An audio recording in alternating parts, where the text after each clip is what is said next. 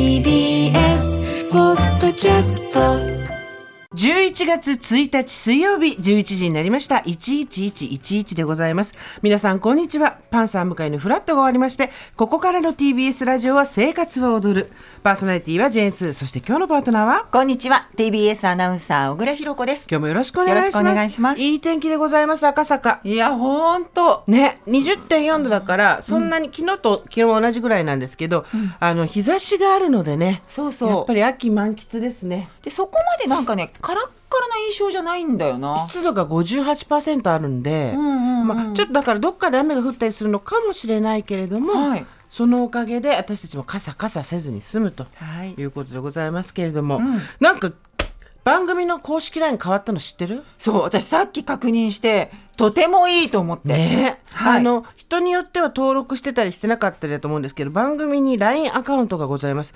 こちら下の方にメニューというのができまして、LINE のメニューから番組の SNS あとホームページ、ラジコや、えーメールアドレスなどに直接飛べるようになったんですよね、わかりやすい表示になっててそう。そこをポンと押すとすぐつながるようになる。今例えば移動中であちょっと生活情報なんだっけ聞きたいって時にわざわざどっかに行ったりして拾わなくてここからポンとやればラジコにつながったりそうつながったりする便利ね、よく考えたねこういうことねみんなやってんの？みんなやってる。うん。あそうなんだそれはあのこうちの手柄ではない。むしろシステムに乗っかったの。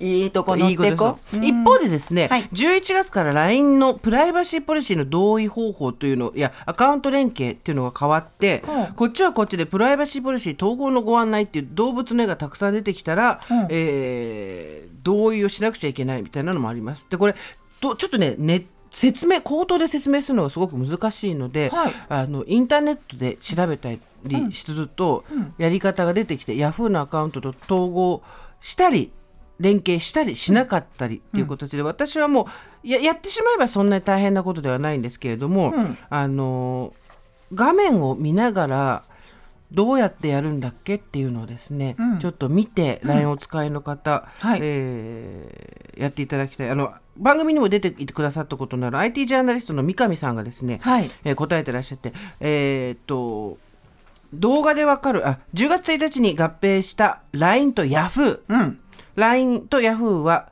両社のサービスを継続して提供するため個人情報の管理方法などへの同意を求めるプライバシーポリシーの統合うんうんうん。をユーザーに通知してるんですね。はい。もう私はさずいぶん昔にしちゃった記憶があってだからこれ、可愛い動物たちが出てこなかったんですけど、ん。突然の同意確認に迷った方もいると思いますが、えープライバシーポリシーに同意しないと11月1日以降は順次 LINE のサービスが利用できなくなる注意もあるっていうことなので、えー設定から、えーその自分の同意をするしないを、まあ、し同意しないで LINE を使わないっていう話こともできますけれども、ありますのでちょっとよく調べてですねあれいつもと画面が違うなんていう人は確認をしてはい。注意していただきたいなと思います。気をつけます。でできれば使い続けている方はぜひ番組の公式 LINE「生活を踊る」で検索すれば出てまいります。はい見ていただくとその日のメッセージテーマとか、はい。放送内容だったりとかあとはそのさっき言った番組の、うん。えー SNS だとかっていうのが一気に出てきますんで、はい。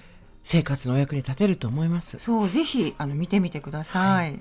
そしてですね、はい。この話を私は今日はしたいんだね。もう4分経つからそろそろ曲いった方がいいんじゃない？絶対言うと思った。うん。うちのひろ子がねいいんですよこれね、実は先日、えー女性冷や汗出て誌きた。冷や汗出てきた。いやせだ出して出して、ごめんごめんごめん。うん。女性誌のストーリーというファッション雑誌がございます、はい。アラウンド40以上の女性がメインのファッション誌ですね、はい。こちらのファッションページにうん。小倉さんと私が出てきたんですよ。2人で6着着た？6ページ。6ページですよ。え6ポーズじゃないの、うん。で 6, と6ページだよね特集ね。っていう大丈夫かなこれ？多分それぐらい。6ページじゃないかもね。河合さんに聞いてみよう。1234ページぐらいでもいいかもしれない。い私たちが台割り決めることじゃない。ストレストーリーの6でしたか？ページも。いや素晴らしい経験でした、こんな幸せな夢のような時間がいただけると思わず魔法は解けましたが余韻に浸っております。あの小倉さんがとにかく美しくてあと可愛らしくてあの生活は踊りでは納豆に強い執着を持つ人っていう印象の方も多いと思うんですけど、あのそれとは違う一面っていうのが誰にでもある。こと？いやでもね本当にあそこにいらっしゃったスタッフの皆さんと、あとささやいてくれるスーちゃん、もう月影先生みたいだったね。もう前は恐ろしい子っていう気持ちでやってましたいやそこに至るために私一生懸命頑張ったけどひろこ前を見なさい。口を開けなさい。笑いなさい。最初本当にねは埴輪の土偶かと思うぐらい立ってる 少し身長が高めの土偶が発掘さ発掘されましたみたいな両手をなんて言うんだろう。あの両手をペンギンみたいにねペンギンみたい。に旅行にちょっと両手広げてああ珍しい土偶が発掘されましたねみたいな感じだったんだけどどんどんどんどんそこから表情をつけてあのね私やっぱ解放されていく様を見るのが好きなんだなと思った人が。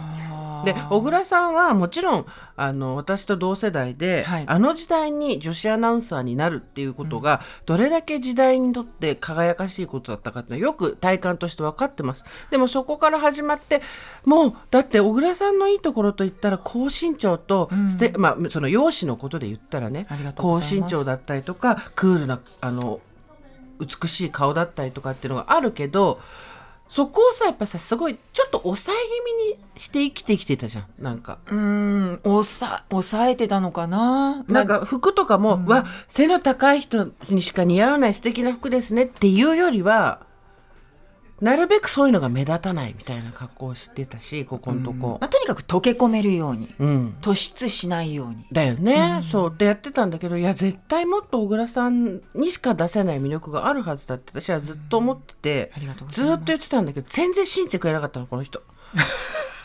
大体そう。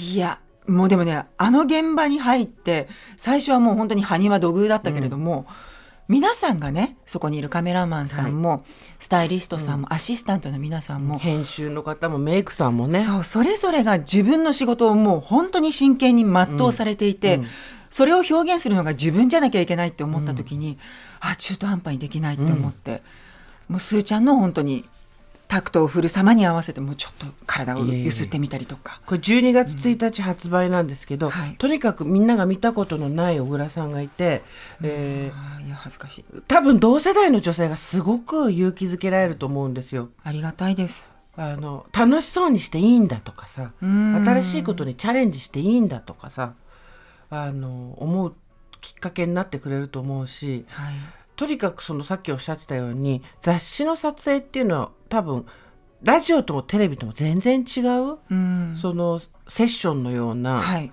あの荻上チキさんではない方のセッションのようなですね あの様子があってその中で自分がどう自分を出していくかっていうの瞬発力。でもそこはやっぱさすがこういうお仕事されてるからすぐあの求められてることを読んでそれを編集の方もすごい河合さんも褒めてらっしゃいましたよね。あありがたい。でもねあれなんだってこういうこと言うと小倉さんが嫌がるのは分かるんだけど、あのあまりにも小倉さんの写真が素敵でいっぱいラフが上がってきた時に編集部に人だかりができたらしい。のいやいやいやいや。そうやってさ言って盛り上げてくれるんだよね。曲いっちゃおうよ。見てね12月1日。本当に素敵だから。ありがとうございます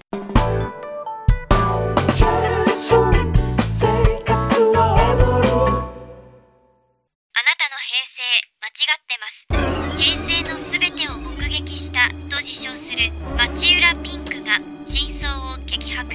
僕もモーニング娘。のメンバーとしてデビューする予定やったんですよ。TBS ポッドキャスト「虚子平成」毎週金曜日更新